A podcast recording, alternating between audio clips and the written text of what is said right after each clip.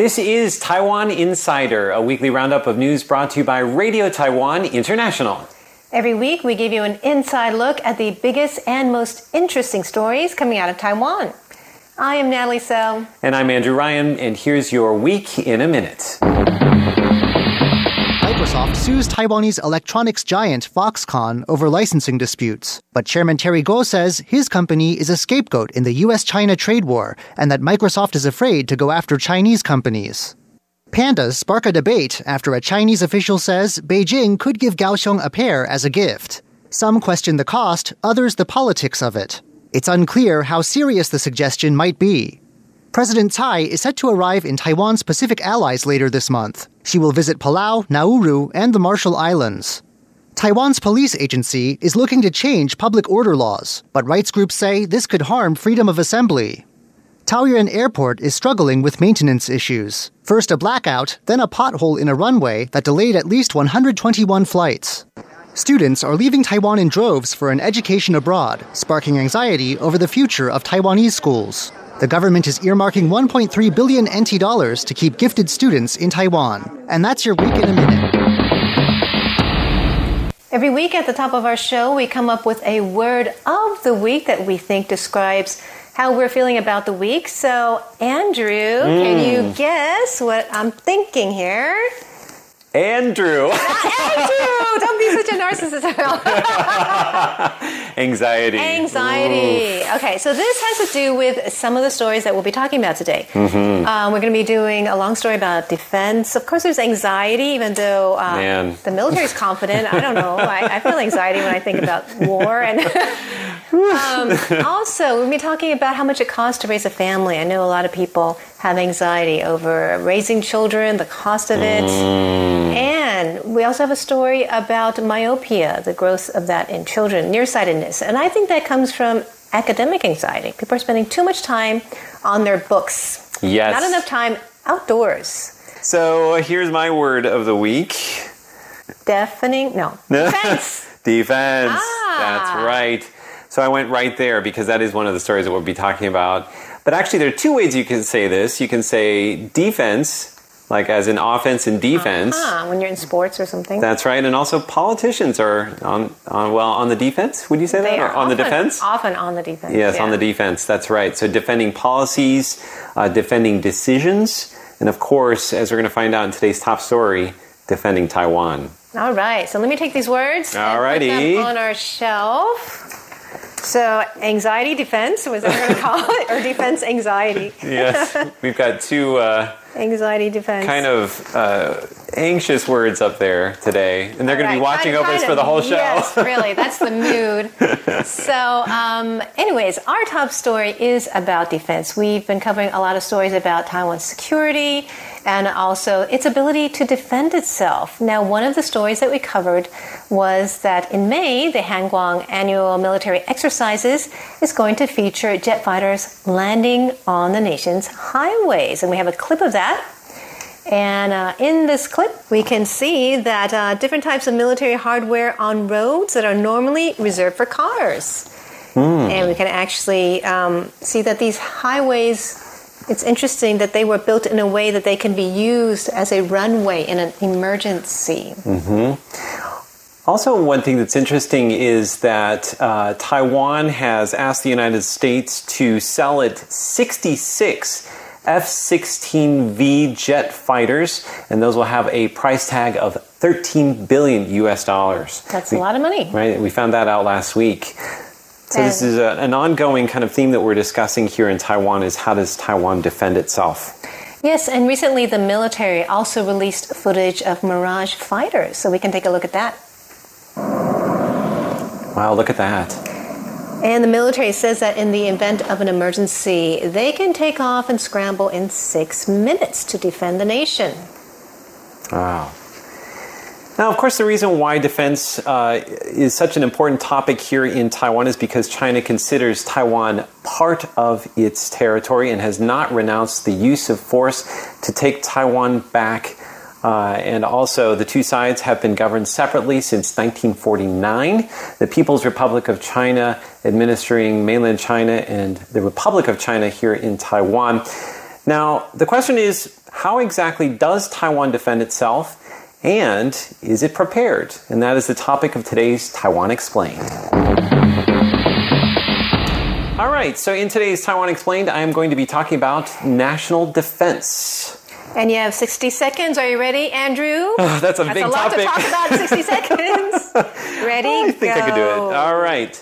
So let's start, start with some numbers. As of 2018, Taiwan has an all volunteer military force of about 188,000 people. By comparison, China has the largest military in the world with 2 million active Wow. personnel. Also, budgets for this year Taiwan is outnumbered. Uh, the budget was just under 11 billion US dollars uh, compared to a 7.6% rise for China's military budget for 2019 to 177.6 billion US dollars. As for weaponry, F 16s, Taiwan buys most of its hardware from the United States, which is required to sell Taiwan weapons of defense, required by law, that is. Um, they also sell Taiwan uh, things like Patriot missiles, anti submarine aircraft. Now, the U.S. is, uh, as I mentioned, the biggest provider of weapons to Taiwan, but Taiwan also has indigenous weapons like this IDF fighter you see here and has increased the budget to uh, create more of those weapons. So, could Taiwan withstand an attack from China? And I'm running out of time. Ah, you went overtime. Oh, you didn't go overtime. You want to stop now? Um, yeah, yeah, well, uh, let me let me let me let me that's go a over good time. question. That's a good question. that's the main question. And I can answer my own question with this final slide here. If you look at the top quen- countries in the world in terms of military spending, China is second from the top of the list. Uh, Taiwan is not on the list. Um, however, where the anxiety comes in. I know. I feel bad now because our show is actually creating anxiety to people that are watching it. But to feel a little bit better, I should mention that Taiwan's defense minister says that Taiwan is prepared to defend itself. And uh, should a war break out, he says the military would fight until the end. Okay, so Taiwan says they are able to defend itself. Mm-hmm. Um, when was the last time that Taiwan and China did engage militarily? That's a great question. Uh, the last time that the two sides engaged militarily uh, was in 1958. It took place in Jinmen, uh, which we say in English as Kinmen, spelled with a K. Um, but artillery bombardment officially ended in 1978, which is when the United States switched its diplomatic recognition from the Republic of China here in Taiwan to the People's Republic of China based in Beijing. Um, so, as you can see, the United States also has a hand in security issues in the Taiwan Strait. Oh, definitely. Yeah. Now, what about China's saber rattling and displays of force? We've seen a lot of that, and how often i- is this happening? Yes, well, I remember the first time uh, in my memory was in 1996 on the eve of the democratic elections, the first democratic elections here in Taiwan. Uh, and that was a, a missile launch in the Taiwan Strait.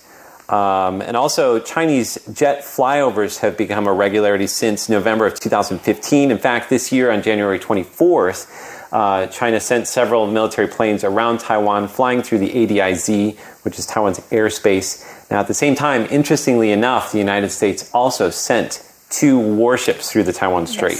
I don't think that's a coincidence. I don't think that's a coincidence either. So, um, also, Taiwan has outlying islands, and they traditionally have been important military outposts, especially those close to China. Hmm. So, how strong is the military presence there? That's a great question. Actually, let's just look at the example of Kinmen. And you can see on the map here, Kinmen is this sort of magenta color uh, that's right nestled up against China in its figurative backyard. Um, and it's very close to China and, and relatively far away from Taiwan. Um, so, back during the Cold War era and frosty relations between China and Taiwan, uh, there were about 100,000 troops that were stationed on Kinmen. Um, and today there are only about 3,000 troops. Now, the Defense Ministry says that this streamlining of the military does not affect military power, um, and that is because they're now focusing on defense, uh, effective deterrence. So the plan is no longer to take back mainland China. We've actually seen a lot of this demilitarization, not only in the outlying islands, but on the island of Taiwan itself. Remember, like 20, 30 years ago, uh, it was very difficult to, for an average person to go on a beach in Taiwan.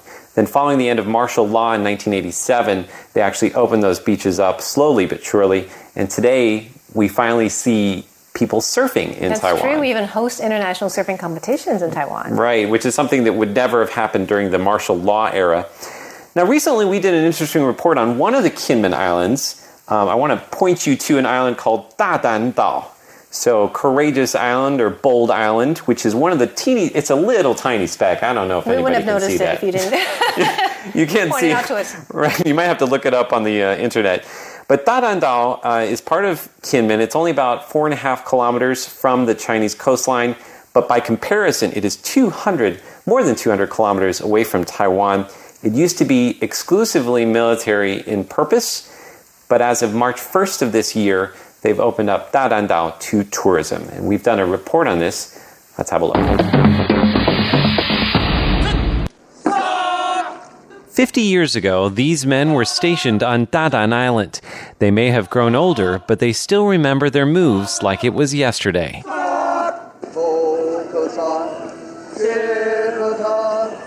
These former soldiers are helping welcome tourists, a new phase in the island's history. There's a daily limit of 150 visitors, and you have to register in advance. Tours leave from Lieyu, also known as Little Kinmen. Tickets cost 1,500 Taiwan dollars, for about 50 US, and they're half price for residents of Kinmen. Kinmen County Chief Yang Zhengwu says the day trips will include experiences for retired soldiers who want to relive their memories, and many former soldiers who served on the island have returned as volunteers. For them, the island is full of memories of days gone by. This retired soldier says the top bunker used to be his sleeping quarters. He had to be prepared to fight in the place where he slept. One of the military slogans you'll see on Dadan is, It's a lonely island, but the people are not alone. With an influx of tourists, the lonely days are a thing of the past. All right, that was Dadandao, a fascinating new travel destination. Up next, we're going to turn our attention to a segment we're calling hashtag Taiwan. And as you can guess by that name, we're going to be checking out what's trending on social media on Facebook and Twitter. Let's have a look. Every week in hashtag Taiwan, we bring you the hottest topics on social media in Taiwan. This week, it's China's cuddliest ambassadors, pandas. A member of China's National People's Congress, or NPC, suggested on March 8th that perhaps China could send a pair of pandas to Kaohsiung. China has been using pandas as goodwill ambassadors for centuries, ever since Empress Wu Zetian gave a pair to Japan in the Tang Dynasty. Taiwan already has three pandas at the Taipei Zoo. In 2008, China gave Tuan Tuan and Yuan Yuan to Taiwan after the KMT came to power. Later, they had a daughter, Yuan Zai. Kaohsiung Mayor Han Kuo-yu welcomes the idea of pandas coming to his city, saying they could be called make a lot of money and make a huge fortune. But he says it's up to the Kaohsiung City Council. One counselor, Huang Jie, says the city's Shoushan Zoo has neither the budget nor the manpower to care for the pandas. Zoo official Zhang Xunzi says they have room for them, but it would cost more than a million US dollars to house them. That's the zoo's entire budget for one year. One person tweeted this picture in which the panda says, I won't come unless you give me 2.3 million US dollars. On Facebook, over 180,000 people voted in a Taiwan based survey. 56% opposed the idea, while 44% welcomed the pandas. Over 20,000 commented. Many said the city zoo should focus on taking better care of its own animals, like the endangered Formosan black bear. This picture from at Get Green on Facebook was making the rounds in Taiwan, comparing Formosan black bears to pandas. It shows the pandas win in a number of categories, like total number and cost. When it comes to what they eat, Formosan black bears aren't as pampered as pandas. They have to fend for themselves. That's it for this week's hashtag Taiwan about panda politics. Be sure to follow us on social media and send us story ideas on Facebook or Twitter. Now turn to a problem that affects 70% of junior high school students in Taiwan, and that is myopia or nearsightedness. Let's take a look at this report.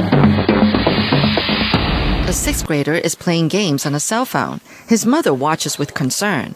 Back when he was in the fourth grade, he was mildly nearsighted, she says. They were using eye drops to control his vision loss. But now, she says, it's no longer working, and his eyesight has grown progressively worse every semester. When it comes to vision loss, this boy is not alone. By 2018, about 45% of elementary school students in Taiwan had problems with their eyesight. For junior high school students, it was 70%. By comparison, 25% of teenagers in the United States are nearsighted.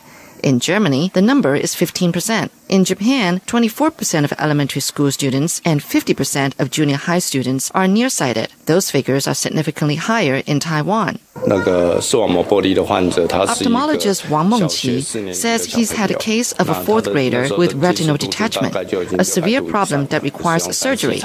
Wang says prolonged use of consumer electronics could quickly worsen a case of nearsightedness. People with severe nearsightedness are 10 to 40 times more likely to experience retinal detachment. Doctors say there are things you can do to protect your eyes. They recommend doing more outdoor activities and taking 10 minute breaks after every 30 minutes of intense eye use. Now, the reporter for that story is our colleague, RTI's Shirley Lin. Welcome, Shirley. Hi. Great to have you on the show, Shirley. Oh, thank you. Well, well, tell us about this problem of myopia. How serious is it in Taiwan? How serious? Well, um, the thing is, uh, Global Views Monthly last year gave a report saying that Taiwan has three highest in the world. They are the highest frequency of nearsighted pro- um, you know, problems, and then highest degree of nearsightedness, Ooh. and earliest on in age in getting yeah, myopia. Wow. Mm. That's a lot of highs. That's really bad. you know, it's sad. So, mm. what is causing, what are some of the factors that are causing this? Well, one is pretty obvious. It's prolonged screen time. Okay. Screen time. What does that have to do with it? Yes, I have no idea what you're talking about. Right. Uh. You know, on mobile phone, on computer screens. But there's one other thing that's kind of important, and it's kind of new to me.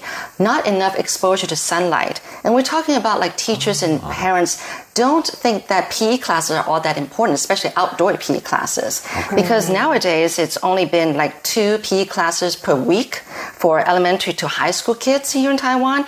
And that's really way too little outdoor activities compared to Australia, Singapore, and Japan. And um, if it rains, they skip PE classes totally. Oh. And uh, if it's it close rains to. a lot too. Know, especially around this time of year, right? And if it's close to exam time, they turn PE classes into self study periods. Oh, no. Yeah. Wow. So, do you think that, I mean, it's a bigger problem here in Taiwan than in other places for a specific reason? I mean, what is it about Taiwan? Is it because, I mean, it's such a close quarters, like it's a very densely populated city, I, especially in Taipei? Right. Yeah. I think that's part of it. I mean, when you live in the city, it's harder to get out to a nice park or to the beach. I mean, you have to make a lot more effort mm. than if you lived in the suburbs, like in America, and, and your backyard is green, mm. right? Yeah. So, yeah, Taiwanese parents, you know, they don't really take the kids out that much. Um, uh, Taiwanese kids are mostly into study, study, and no play. And even though, you know, Wait, yeah. I don't know if the kids are into that. It's more like their parents well, are into that. okay. but okay, and then there's also cram schools, right? Um, you know, it's school after school. And so um, it's like day till night. And it, it, really is just all study and just extra work and extra homework and everything. And seldom going out to nature. Well, yeah, we're talking about, you know, like going, not going out to nature and seeing green, you know, that's good for your eyes. But actually, we have easy access, like, you know, some mountains within like maybe an hour's drive, you know. But still, parents are not into, you know, taking the kids out. You know, they, they um, enroll the kids in like you know piano classes or learning I don't know music or even like I don't know. It's all indoors and with, with like indoors. something very close to your eyes. Yeah, exactly. You're, you're making me anxious. We were talking about anxiety, talking anxiety. earlier. That's what I meant. You know, I think it's driven by parents' anxiety over mm. the kid's future. Yep, you're and right. I mean, studying, grades, tests, getting into this college and this high mm. school and this you know that's that's driving this unhealthiness of yeah. myopia in children. Yeah. Thank yeah. you, Shirley, and thank you for joining us on Taiwan Insider. We hope you enjoyed this inside look at Taiwan this week. Thanks so much for joining us for Taiwan Insider. I'm Andrew Ryan. I'm Natalie So. See you next week. Bye bye.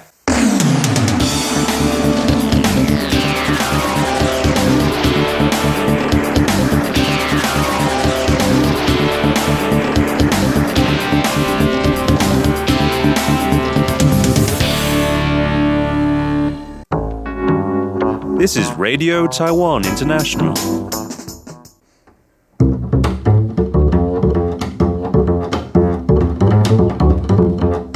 Taiwan Today with Natalie So. Hello and welcome to Taiwan Today. I am Natalie So.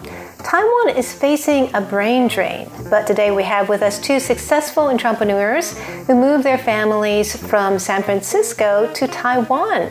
Well, welcome to the show, Vivian and May. It's great to have you here. We have here May O'Malley, who started one of America's largest female owned legal services firms. And uh, it's, it's really great because it allows lawyers to work on a project basis. Um, very innovative. And we also have Vivian, who is the co founder of Orbit Baby.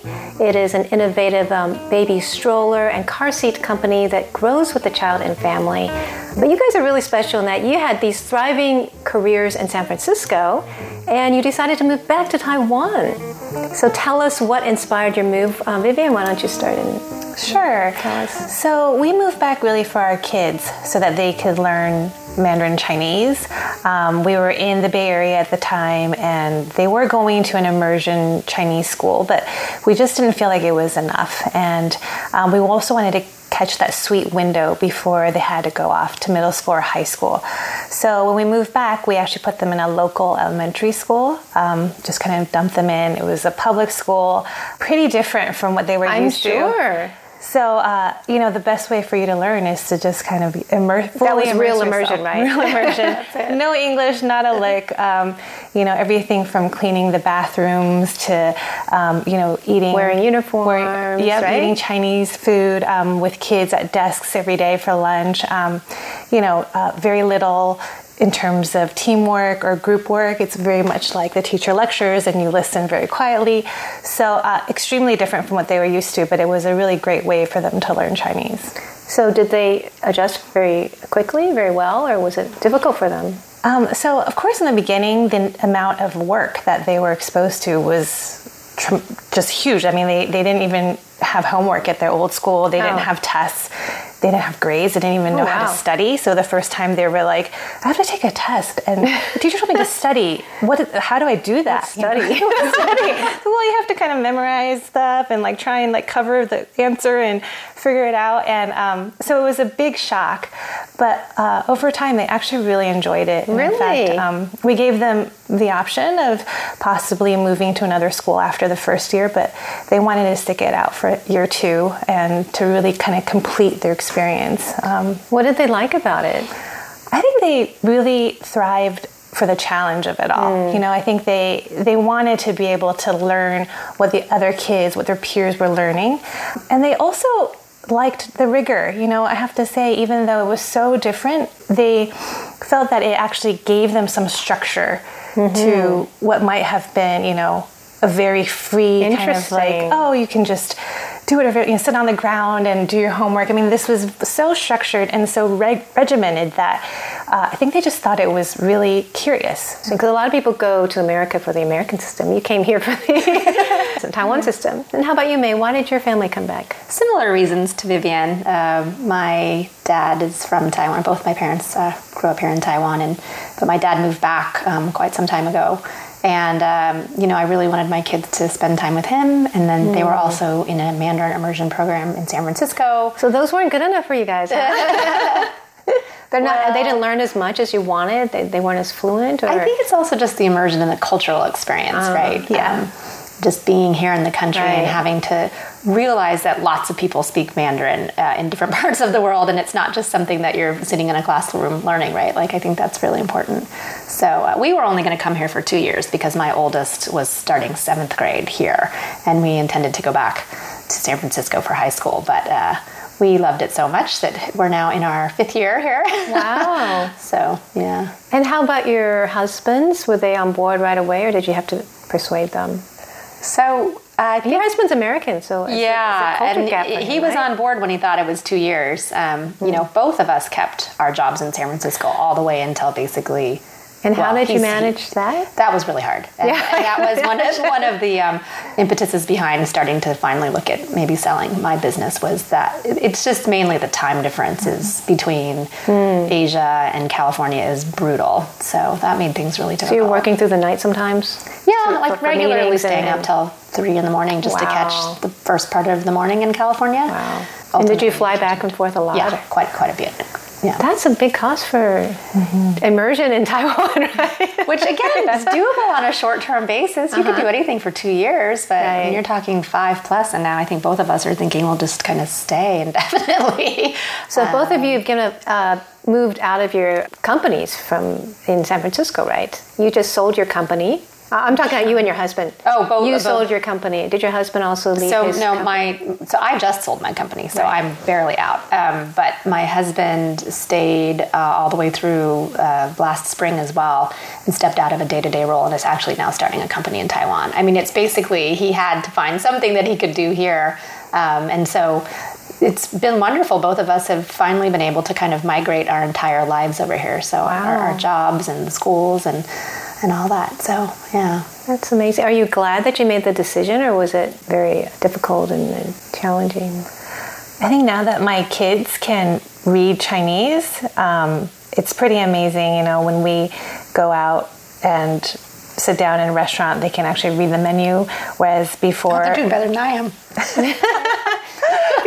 kids are like sponges, right? They are like they really absorb the language quickly. Yeah, and they. Um, I think they really embraced, like you said, it, it, was much more about the cultural experience, not just the language. They embrace the culture and um, they understand that you know the world is a really big place. I mean, it sounds very trite, but I think it's not until you live it that you really understand. Like, wow, people think really differently, you know, and there's not one right way of thinking, and everything is you take the good with the bad, and um, there's always two sides of, of every story, you know, mm. and being able to, I think, empathize more with different people. I mean, not just in terms of race, but culture, but gender, every everything. It, it has been really eye opening for them. So we're really happy about that. What about the lifestyle here? What do you guys think of? You know, San Francisco is a beautiful city, and yeah. what do you think about life in Taipei in comparison? I love life in Taipei. Really? I don't ever want to live, leave this place. I think for like me, it's it? the convenience and the safety. I think those are the two mm. big things for me. So, and just in terms of the freedom that Taiwan has provided to my kids to be able to walk from school home and to all their activities, or you know, get on the subway by themselves. You know, we just feel like it's very safe here mm-hmm. to allow them to kind of explore within a certain radius on their own and I think that's been really empowering for them, you know. And when we go back to the States for vacations, one of the things that they mention is they feel somewhat of a loss of freedom because, you know, for whatever reason, when we go back to the States, we definitely kind of keep a closer eye on them. We don't really let them go around on their own as much. Maybe partially because they just haven't spent as much time in America as mm-hmm. they have in Taiwan recently.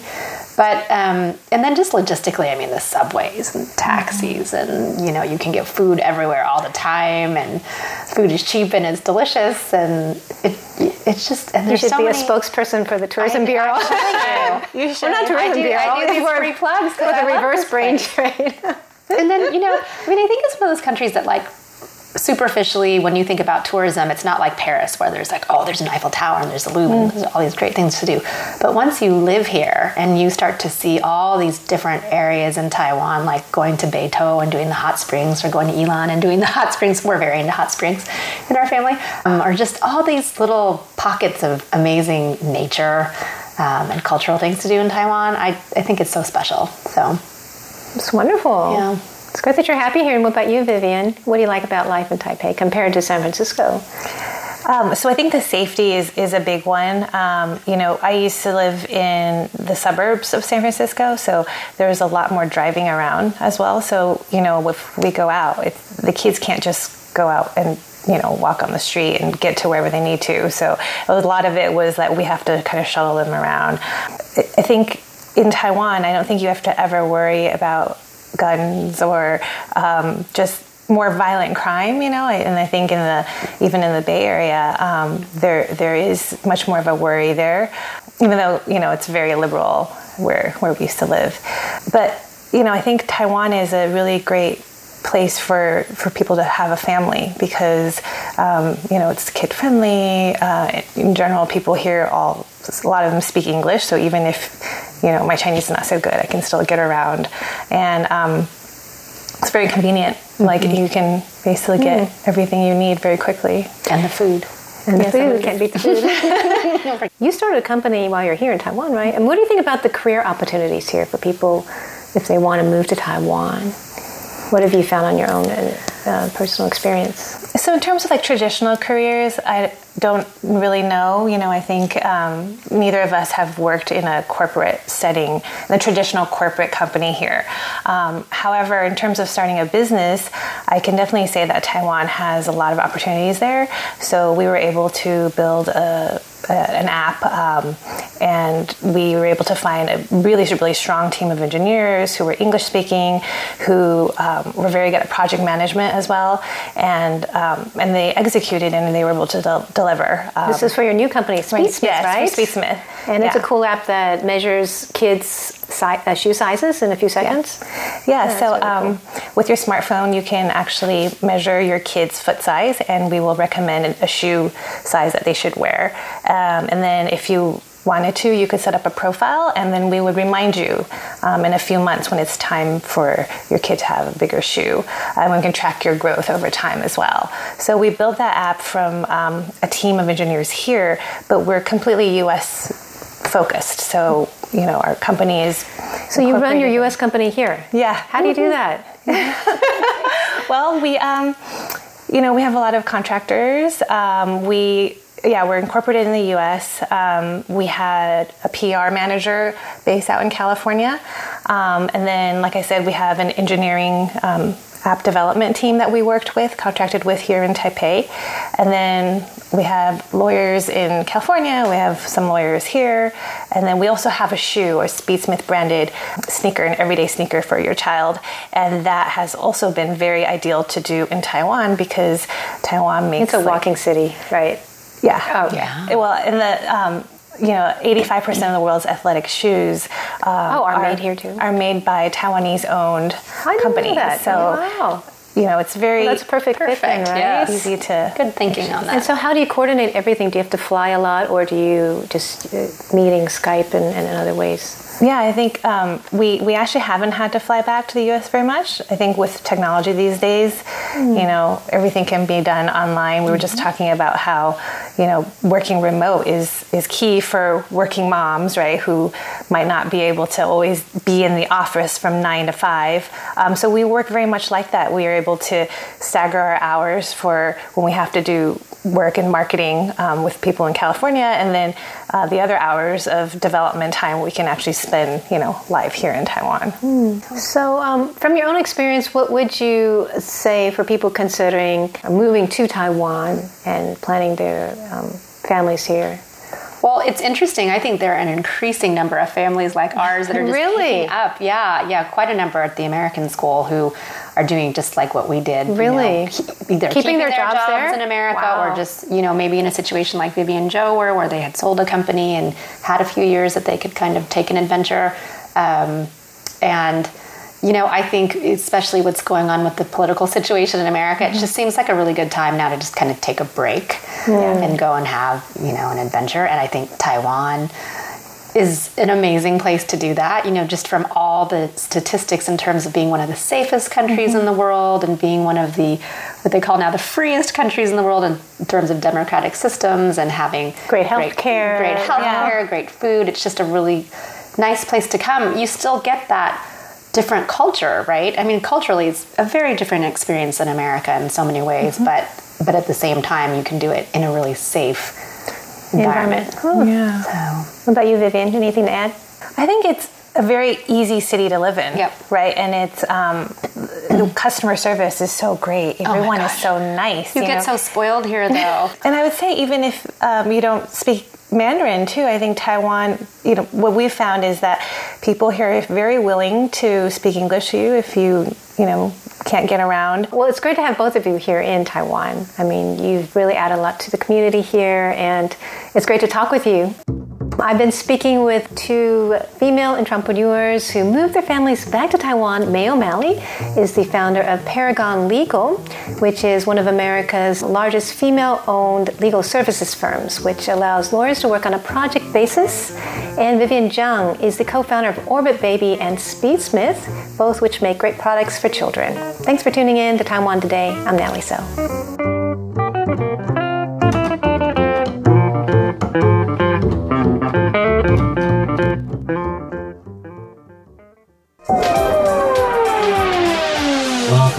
The RTI Time Machine. Today's time traveler is John Van Trieste, and the destination Kaohsiung.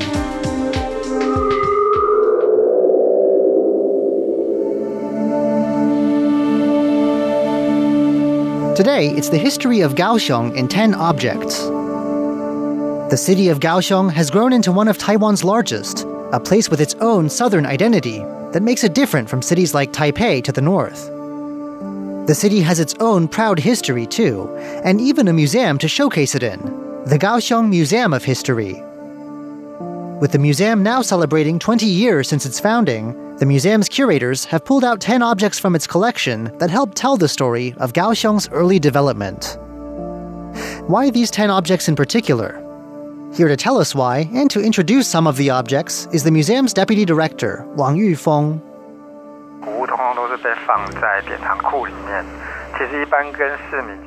Mr. Wang says this exhibit presents a great opportunity to take 10 of the museum's precious objects out of storage and bring them out before the public. Usually, he says, these kinds of objects seem far removed from ordinary people. But in this exhibit, citizens of Kaohsiung can see these important milestones in their city's past with their own eyes.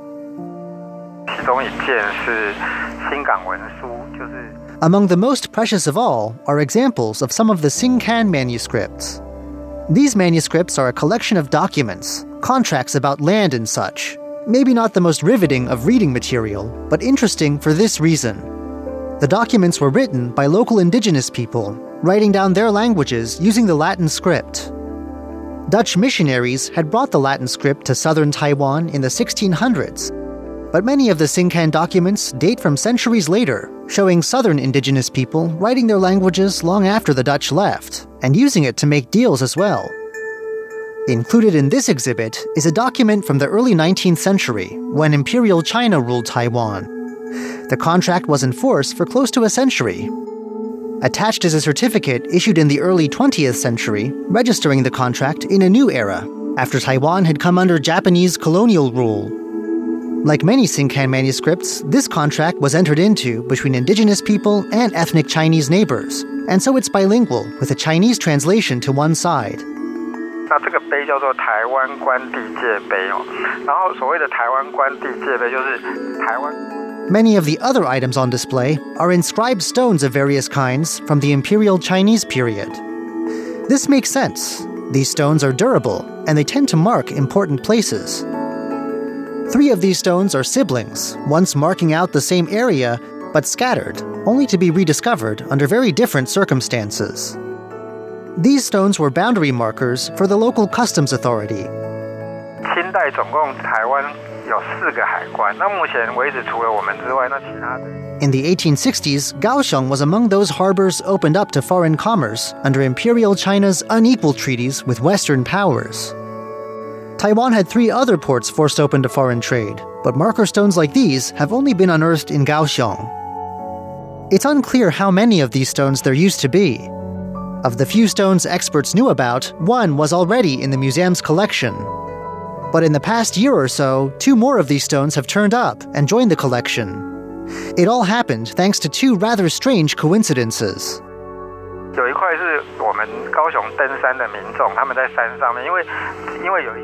The story starts with a group of mountain climbers who stumbled across an unusual stone one day. Had these been average hikers, they might not have known what they were looking at and just moved on. But here was the first coincidence. It just happened that these hikers knew a thing or two about local history and recognized what these stones were. The second coincidence came after they hauled the stone down the mountain and took it to a local police station.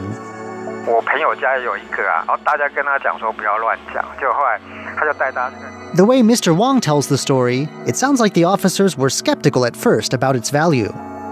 One officer suddenly realized that his friend happened to have an exact copy of this stone lying in his garden Everyone told him not to make things up, but it was true. The officer's friend worked at a temple and had taken a liking to the stone after it was unearthed during a project. Both these stones proved authentic, and in the past months, both have been donated to the museum.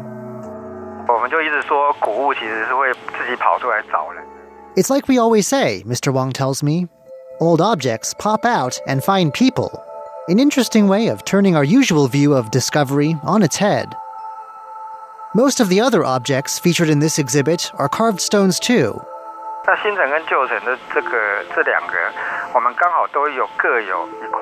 那新城跟旧城的这个这两个，我们刚好都有各有一块。 Also on display are inscribed stone plaques taken from two sets of defensive walls, old and new, that were built near Kaohsiung under Imperial Chinese rule. 比较类似像海巡部队这样子，他会在这个训的地方。 And there's another stone marking out the grounds of an office of guards, a task force, a bit like a cross between the Coast Guard and customs inspectors. Mr. Wang says these guards were tasked with inspecting boats in the harbor. only this last stone has an inscription of any length on it, a text warning these guards not to give people a hard time without reason. The rest of the stones are carved with just a few simple characters, explaining exactly what they are. The West Gate, the boundary stone of such and such, and so on. But this lack of words doesn't mean that these stones have nothing to say to us. In fact, each of these objects, both stones and documents, were chosen for this exhibit for a reason. The objects can be grouped into three units, three vignettes that give us a look into three aspects of Kaohsiung's early history. 基本上我们大概就是用土地，然后港湾，然后城市这三个概念来。 The example Singkan manuscript and other land deeds on display tell the story of Kaohsiung's land, how it was bought, sold, rented, and used as collateral early on. And it also tells a story of migration. Many literate indigenous people came from the Tainan area north of Kaohsiung. The area had been a center of Dutch power and also of ethnic Chinese settlement.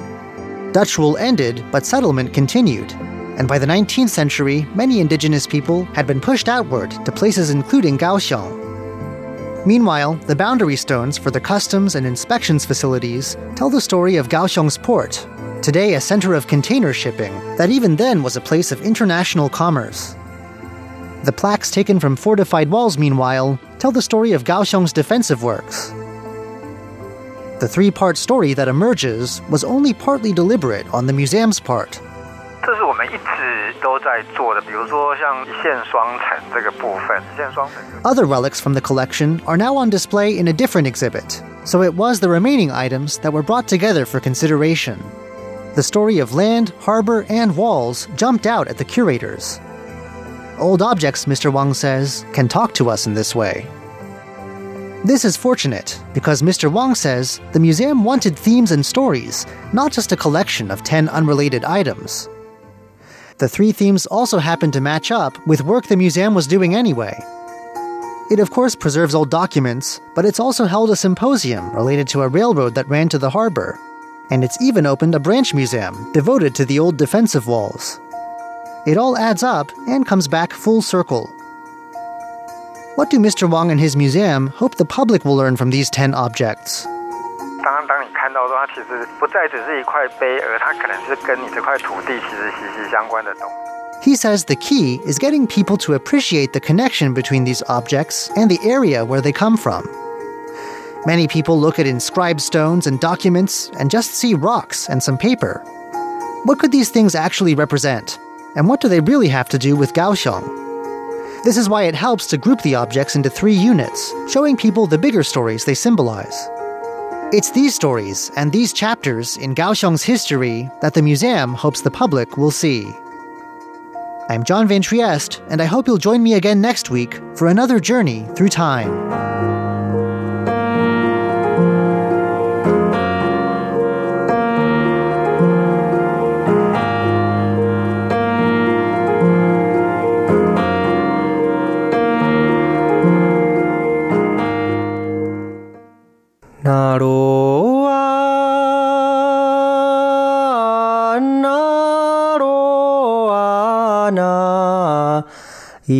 Ia, na, io, ya, ia, o. Idini kumai baiwana kanatar to lengau. The sound of the Puyuma tribe on Radio Taiwan International.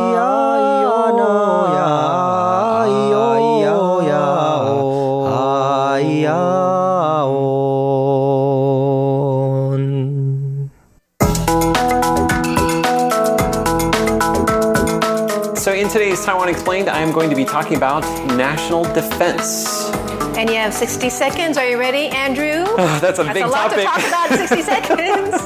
ready? I think go. I could do it. All right.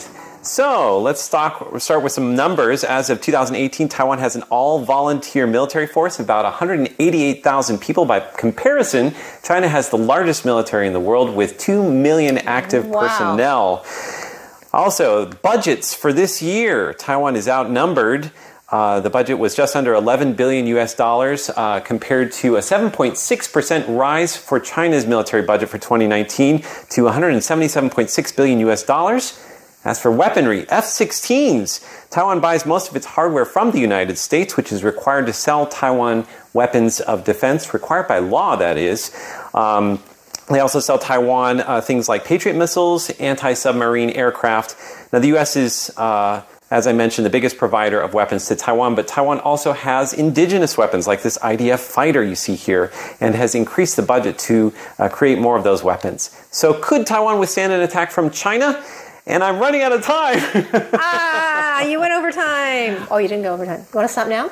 Um, yeah, yeah, well, uh, let me let me let me let me that's go a over good time. question. That's a good question. that's the main question. and I can answer my own question with this final slide here. If you look at the top quen- countries in the world in terms of military spending, China is second from the top of the list. Uh, Taiwan is not on the list. Um, however, where the anxiety comes in. I know. I feel bad now because our show is actually creating anxiety to people that are watching to it. do that. But to feel a little bit better, I should mention that Taiwan's defense minister says that Taiwan is prepared to defend itself. And uh, should a war break out, he says the military would fight until the end. Okay, so Taiwan says they are able to defend itself. Mm-hmm. Um, when was the last time that Taiwan and China did engage militarily? That's a great question. Uh, the last time that the two sides engaged militarily uh, was in 1958. It took place in Jinmen, uh, which we say in English as Kinmen, spelled with a K. Um, but artillery bombardment officially ended in 1978, which is when the United States switched its diplomatic recognition from the Republic of China here in Taiwan to the People's Republic of China based in Beijing. Um, so, as you can see, the United States also has a hand in security issues in the Taiwan Strait. Oh, definitely. Thank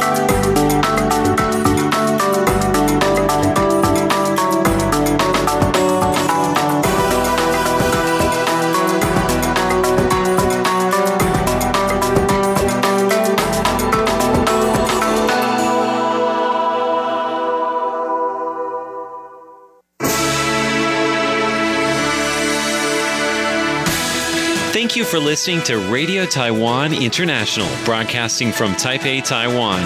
Check out our website at english.rti.org.tw. Again, that's english.rti.org.tw for the latest news and features from Taiwan. You can also listen to our programs and watch videos as well. Our 60 minute English language program can also be heard every day at the following times and frequencies. In southern China and South Asia from 1600 to 1700 UTC on 6180 kilohertz. Again, that's in southern China and South Asia from 1600 to 1700 UTC on 6180 kilohertz. And in Southeast Asia from 0300 to 0400 UTC on 15320 kilohertz. Again, that's in Southeast Asia from 0300 to 0400 UTC on 15320 kilohertz. We'd love to hear from you. Please send your comments to PO Box 123 199, Taipei, Taiwan. Again, that's PO Box 123 199, Taipei, Taiwan. Or send an email to rti at rti.org.tw. Again, that's rti at rti.org.tw. Also, visit us on Facebook. The address is fb.me forward slash Radio Taiwan International. Once again, on Facebook, we're located at fb.me forward slash Radio Taiwan International for videos, photos, and news of interest from Taiwan. Thank you once again for listening to Radio Taiwan International.